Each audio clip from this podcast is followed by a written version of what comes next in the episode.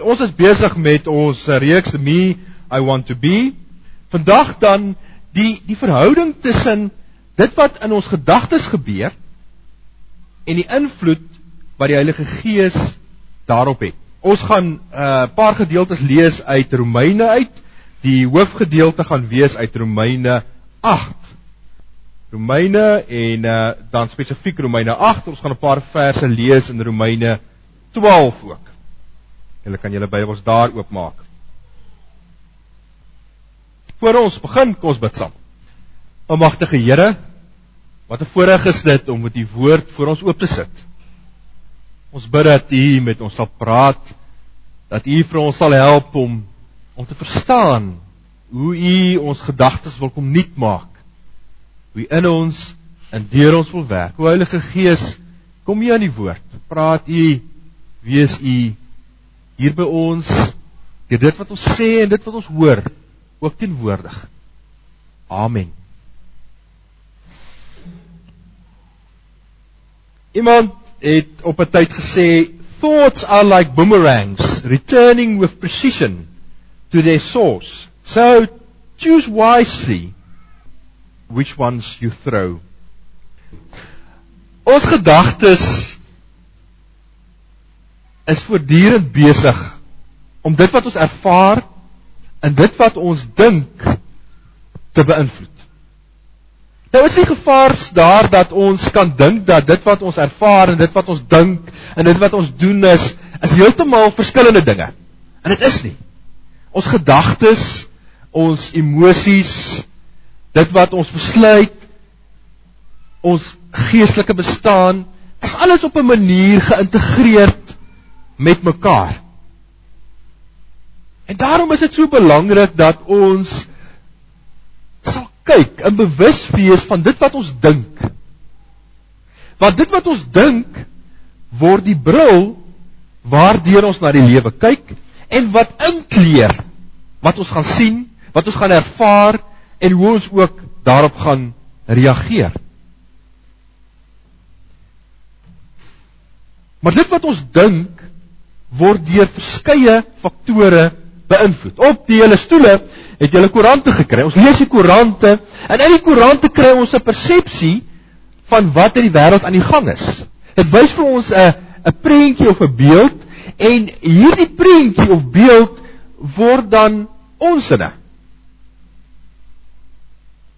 So het ons ook ander bronne wat die manier waarop ons dink beïnvloed die groep waarvan ons deel is, ons familie, die manier hoe ons groot geword het, sekere persepsies wat ons langs die pad opgetel het. Alles vorm 'n trechter wat die manier waarop ons vandag dink en waarop ons redeneer beïnvloed het. Nou sê Romeine 12 vir ons, julle moenie aan die sondige wêreld gelyk word nie, maar laat God julle verander deur julle denke te vernuwe dan sal julle ook kan onderskei wat die wil van God is en wat vir hom goed en aanneemlik en volmaak is. Nou Romeine lê veral klem op twee dinge. Maar laat God julle verander deur julle denke te vernuwe. En hierdie twee faktore moet ons aan vashou dat dit is God wat ons kom nuut maak. En die een wyse waarop hy dit doen is deur ons denke te vernuwe. Hoe gebeur dit? Hoe is dit moontlik dat God God ons denke kan kom vernuwe? En daarmee help Romeine 12 vir ons. Hoe ons hierdie pad gaan stap. Nou kom ons kyk na Romeine. Lees 'n hele paar verse daaruit. Daar is dus nou geen veroordeling vir die wat in Christus Jesus is nie. Die wet van die Gees wat aan jou wat jy aan jou in Christus Jesus die lewe gee, het jou vrygemaak van die wet van die sonde en die dood. Wat die wet nie by magte was om te doen nie, omdat dit weens die sondige natuur te swak was, dit het God gedoen. Hy het met die sonde afgereken deur sy eie seun in dieselfde gestalte as die sondige mense stuur, so het hy die sonde in die sondige bestaan van die mens veroordeel. Nou kan ons aan die eise van die wet voldoen Ons wat ons lewe nie deur die sondige natuur laat beheers nie, maar deur die Gees. Die wat hulle deur die sondige natuur laat beheers, hou hulle besig met die dinge van die sondige natuur, maar die wat hulle deur die Gees laat beheers, hou hulle besig met dinge van die Gees. Die dinge waarmee die sondige natuur van die mens hom besig hou, loop uit op die dood. Maar die dinge waarmee die Gees hom besig hou, bring lewe en vrede. Nou let op hierso. Dit waarmee die uh, dinge as ons ons dinge met die van die Gees besig hou, lei dit tot iets. Dit lei tot lewe en vrede. Die dinge waarmee die sondige natuur van die mens hom besig hou is immers vyandskap teen God. Die sondige natuur onderwerp hom nie aan die wet van God nie. Dit kan trouens ook nie. Die wat hulle deur hulle sondige natuur laat beheers, kan nie die wil van God doen nie. Nou, as die Romeine hier praat oor hoe God ons kom verander, dan begin hy deur te sê dat daar is vir ons geen veroordeling meer nie. Nou, hierdie is 'n is 'n gedagte wat ons so baie hoor. Ons hoor so baie dat Jesus vir ons gesterf het. Ons hoor so baie dat dat God ons kom vrymaak het. Maar die gevaar is dat dit vir ons die wonder daarvan kan laat verlore gaan. Dat ons nie meer die die ongelooflike wonderwerk daarvan besef dat die Here Jesus aan die kruis gesterf het en so vir ons die lewe gebring het. As ons nie daar begin, as ons nie besef dat ons op ons eie verlore sou gewees het nie, kan ons nie dit wat Here Jesus Christus ons lewens kom doen het verstaan nie. Kan ons ook nie verstaan nie dat dit God is wat juis vir ons kom nuut maak, dat dit nie is dat ons onsself kom nuut maak nie, maar dat dit juis God is wat ons kom nuut maak. Dit help vir ons om ook nie in die slaggat te trap dat hierdie net 'n nuwe klomp wette is wat ons moet aanleer nie, want die gevaar is as ons praat daarvan dat ons ons denke moet vernuwe, dat ons weer in die slaggat sal trap dat hier is 'n klomp wette wat ons moet nakom. En as ons 1 2 3 4 5 gedoen het, dan is ons reg. Dis elke keer goed buitekant onsself wat ons dink ons moet doen. Waar Romeine sê God kom vernuwe ons denke. So hy kom doen iets aan ons voor die gedrag. Hy kom doen iets in onsself kom verander hy. Die gevolge daarvan is ook 'n nuwe manier van lewe, maar dit begin by God wat vir ons kom nuut maak en dat daar geen veroordeling vir ons meer is nie. Dan beweeg hy aan. Dan sê hy die volgende daar in vers 5. Die wet wat hulle deur die gees laat die wat hulle deur die wet laat van die gees laat beheers hou hulle besig met die dinge van die gees. Nou letterlik die woord wat hier gebruik word uh, kan ons ook vertaal met maak hulle gedagtes vol met die dinge van die gees. Maak hulle gedagtes vol met die dinge van die gees. Kyk wat sê die Engelse vertaling. Those who live in accordance to the spirit have their minds set on what the spirit desires. So dit gaan hier oor maak jou gedagtes vol. Kry 'n fokus op iets anders. Die gedeelte gaan aan om te sê vers 6 die dinge waarmee die sonnige natuur van die mens hom besig hou. Dit is ons default. Dis waarna toe ons terugval loop uit op die dood. Maar die dinge waarmee die gees hom besig hou bring lewe en vrede. Die Engelse vertaling sê The mind of the sinful man is death. But the mind controlled by the spirit is life and peace. Nou as ons hierdie prentjie kyk en ons sien die biltong daar en ons ruik die koljander en ons proe daai sout smaak op ons tong. Toe ek hierdie prentjie opgesoek het, toe moes ek eers my preek onderbreek en my biltong bestel. Want my mond het so gewater. Ehm um, Dit is dalk moeilik as ons nou vir mekaar sê vergeet van Wilton. Kry dit uit jou kop uit. Hou op daaraan dink. Dit glad nie so lekker nie. Om net te dink dat ons kan ophou aan iets dink veroorsaak meer juis dat ons meer daaraan dink. Dat die gedagte wat ons juis wil wegkry ons meer gevange neem. Of dit nou sonde is, of dit nou vrees is, of dit nou bekommernis is, hoe meer as ons onsself sê moenie daaraan dink nie, hoe meer bly dit in ons gedagtes. Maar kyk wat sê Romeine vir ons. Hulle Romeine sê nie hou op aan die aan die slegte dink nie, maar hy sê vervang dit. Maak jou gedagtes vol met die dinge van die Gees. So dis nie net 'n 'n maak leeg nie, want ons kan nie ons gedagtes leeg maak nie. Al beweer hulle dat uh mense van 'n sekere hartkleur dit soms kan doen, maar dit is nie so nie. Ons kan nie ons gedagtes leeg maak nie. Ons gedagtes is altyd besig met iets. En nou is nou is die vraag, waarmee maak ons ons gedagtes dan nou vol? Romeine sê vir ons, maak jou gedagtes vol met die dinge van die gees wat uitloop op lewe.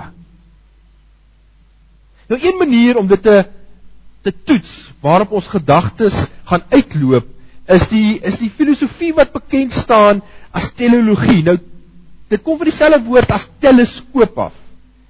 Teleologie is die is die filosofiese dissipline wat vra waarop gaan iets eindig?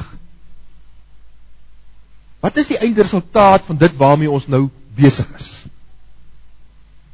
En dis die vraag waarmee ons ook vir onsself kan besig hou as ons ons eie gedagtes wil toets.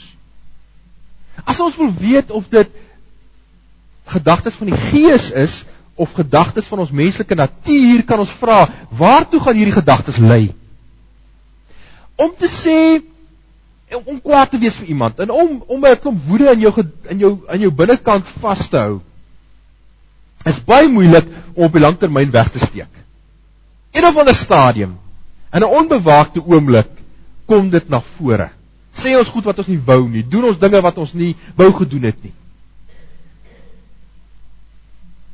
Maar as ons dit kan regkry om die dinge van die gees aan ons te hou, hoef ons nooit so benoud te wees of oor wat ons gaan sê of waaroor dit gaan uitloop nie, want ons weet dit wat binne in ons is is in lyn, is kongruent met dit wat ons wil hê ook buitekant onsself moet wees. Hoef ons nie met die vrees rond te loop dat ons in 'n oomblik van swakheid iets gaan doen waaroor ons sal spyt wees nie. So die vraag is waarop gaan my gedagtes uitloop as dit sou ontwikkel? Soos hierdie plantjies. Dis 'n saadjie wat geplant is en begin groei het. Soos ons gedagtes ook. Daar is dinge in ons gedagtes wat as dit groot bome gaan word, gaan dit vir ons moeilikheid veroorsaak. Nou is die vraag, gaan ons hulle water gee? Gaan ons hulle vertroetel? En gaan hulle ons lewe begin oorheers. In Italië is daar 'n begrafplaas waar 'n baie interessante fenomeen voorkom. Daar's 'n graf met 'n swaar granietblad oor. En die blad is weggeskuif deur 'n akkerboom. So wat gebeur het op 'n dag was daar 'n akkersaadjie het daar onder die granietblad beland en het begin groei.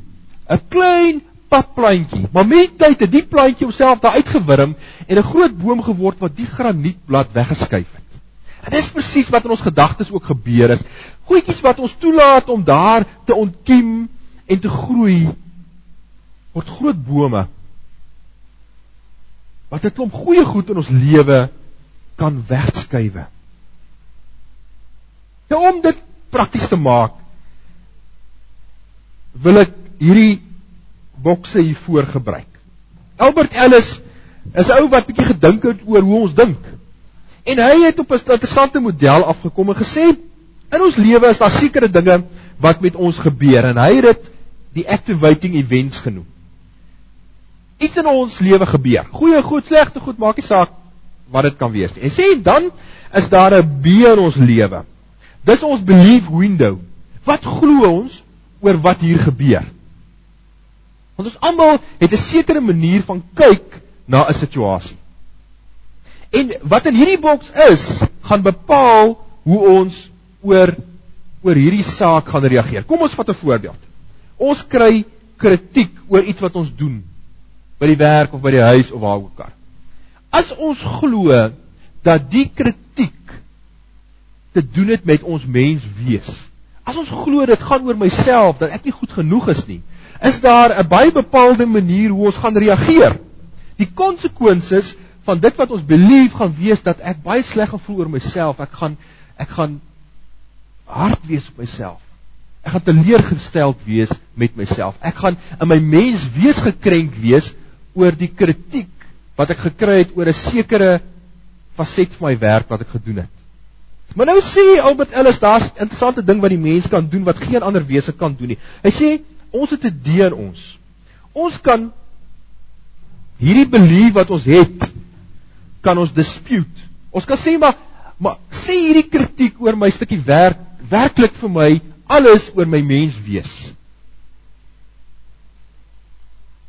Dan sal ons agterkom maar dalk sê die kritiek dalk net iets oor wat ek hier gedoen het, wat ek nog moet leer. Dit sê nie oor wie ek is. Dit sê nie oor my menswees nie. Dit sê nie so baie oor my identiteit nie. En ewe skielik kry ons 'n alternatiewe uitkoms wat meer effektief is vir ons om mee te lewe. Nou kom ons pas dit bietjie toe op oor wat ons gelees het. Kom ons sê ons kry die kritiek. Nou glo ons daar's fout met ons. Ons is vir niks goed nie. Ons kan niks reg doen nie.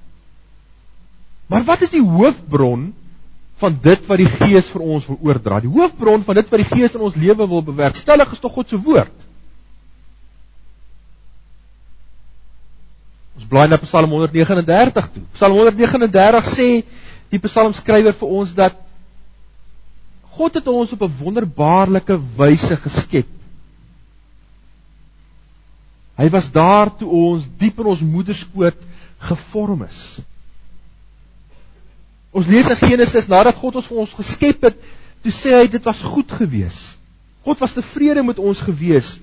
So ons kan bevraagteken wat ons glo, want dit wat ons glo is nie noodwendig 'n Bybelse beeld van ons nie. Die gevolg is 'n uitkoms waar ons besef, ja, ek is nie perfek nie, maar God was tevrede met my. Hy het my goed gemaak. Hy het my volgens sy wil gemaak. Wat ons moet onthou is dat hierdie nie net bloot 'n nuwe manier van positiewe denke is nie. Want dit waarmee ons ons destruktiewe gedagtes vervang is nie net 'n nuwe mens se gedagte nie. Maar dis juis God se teenwoordigheid in ons lewe wat die verskil maak. Dis God se gees wat in ons bly en ons lewe kom gee. So dit is nie maar net 'n positiewe gedagte dis baie meer. Dit gaan daaroor dat God deur sy gees in ons lewens teenwoordig is en God is in staat om ons nuut te maak. God se gees wat in ons bly is soos 'n vars liggie wat trek in 'n bedompige huis. As ons van van die vakansie af terugkom en ons kom by ons huise en hierdie huise vir ons kan ons lekker dig sluit en is lekker dig toe. Dan maak ons die deure oop en ryk dit so bedompig daar in die huis. Dan maak ons die deure oop, ons maak die vensters oop en ewe skielik trek ons so vars lig deur die huis en die huis voel sommer lekkerder en en beter. Dis wat die Heilige Gees in ons lewens kom doen.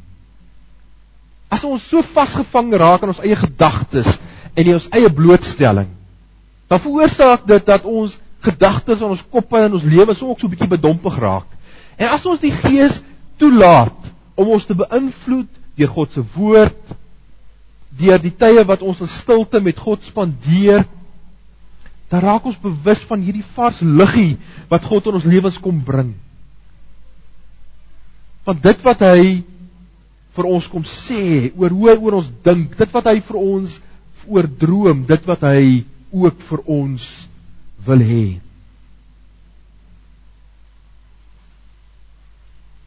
Dis presies ook wat in die lewe van Petrus gebeur het. Petrus is op 'n dag daar in 'n in 'n bootjie en hy sien vir Jesus op die water aankom. In daardie oomblik word hy so beïndruk deur dit wat Here Jesus doen. Hy hy fokus so op dit wat die Gees in sy lewe begin bewerk dat hy klim uit en hy begin op die water loop. Maar wat gebeur toe? Wat gebeur toe hy word gekonfronteer met die realiteite waarbinne hy lewe? Hy word gekonfronteer met die met die golwe, die wind wat waai. En ewe skielik word sy gedagtes vol van vrees. En dan begin hy sink. En dan steek Here Jesus sy hand na hom toe uit. En sy fokus kom terug op God. En Jesus red hom. Ons leef altyd ook tussen hierdie spanning, tussen dit wat die Heilige Gees in ons lewe wil kom doen en kan doen en die realiteite waarbinne ons lewe. En ons sal altyd beweeg tussen hierdie twee uiteindes. En daarom moet ons bewus wees van wat ons dink. Want daar gaan oomblikke wees wat ons gaan beweeg na die golwe toe en bewus raak daarvan van die uitdagings wat ons het by ons werk en ons familie en ons gesin. En dit gaan ons begin oorweldig. Dit is so belangrik dat ons sal bewus wees dat ons besig is om weg te beweeg van dit wat die Gees in ons lewens wil bring, die lewe en ook die oorvloed.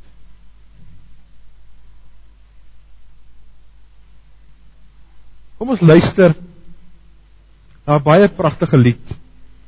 Jesus be my center. En terwyl ons luister, gaan een van die selgroepe vir ons uitbeeld dit wat die Heilige Gees in ons lewe kom doen. Kom ons luister na die woorde. Kom ons kyk na die simbole. Kom ons raak daardeur bewus ook van die gees van God wat in jou lewe en in my lewe wil kom waai, die bedompigheid wil uitkry. En 'n vars en 'n nuwe lewe wil bewerk ook in jou. Almagtige Vader, Here, wees U die kern van ons lewe. Here, kom deur die Gees maak ons gedagtes nuut. Kom waai deur ons soos 'n vars nuwe wind. Here, maak ons bewus van dit wat ons lewe regeer, dit wat ons dink en hoe dit ook elke dag ons ons manier van leef beïnvloed.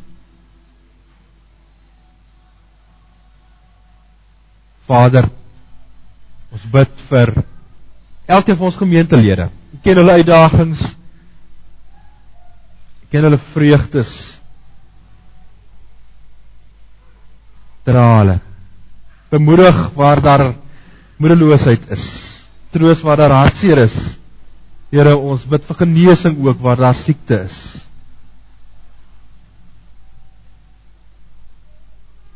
Here, ons bid vir soveel gelowiges in die wye wêreld wat deur moeilike tye gaan. Stukker al die gelowiges in Egipte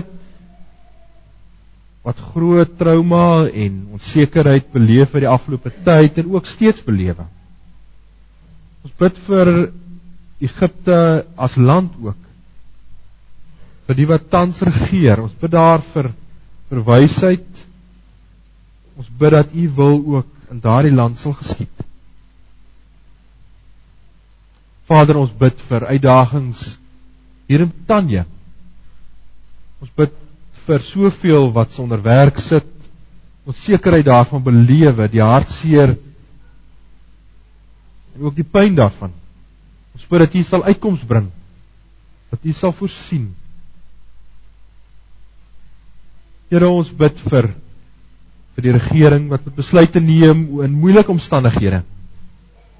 Here lei vir hulle ook deur die Gees om so te regeer dat ons U kan dien sodat hierdie gemeenskap gevorm sal word waar gesinne sterk is waar kinders in huise groot word waar daar stabiliteit is en waar ouers vir u ken. Here, dankie vir u genade. Dankie vir u getrouheid, dankie vir u sorg. Amen.